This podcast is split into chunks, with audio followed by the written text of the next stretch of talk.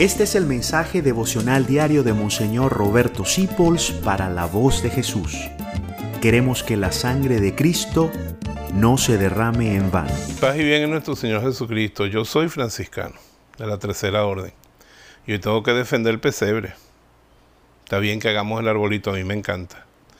Y que pongamos muchos cascanueces y bolas brillantes en nuestra iglesia, en nuestra casa, en todas partes, muy bien.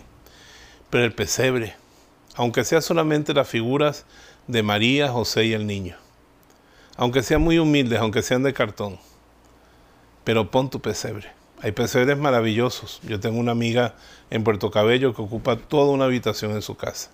Eso viene de San Francisco de Asís, que quería ver, oler, sentir lo que pasó esa noche. Y en Greccio, en una cueva, puso una campesina y un campesino, y le pidió al padre que celebrara la misa sobre la mandallatoya, sobre el pesebre. Y todo el mundo pudo ver que el niño Jesús apareció allí en la misa, y que San Francisco sirvió como diácono. Y de ahí vino la costumbre de hacer figuritas de arcilla, de plástico, de lo que sea, y contemplar con los ojos. Y hasta los hermanos separados en muchas iglesias conservan la tradición del pesebre, porque la idea es contemplar lo que pasó en nuestra vida. Y siempre debe haber un pesebre en nuestra casa, sobre todo para los niños, que es algo tan encantador. Mi hermana Bárbara aprendió a caminar porque estaba enamorada del rey Baltasar y caminaba hasta el nacimiento para agarrarlo. En un arrebato de cariño se lo metió en la boca y le arrancó la cabeza al pobre Baltasar. Costó para que no se lo tragara.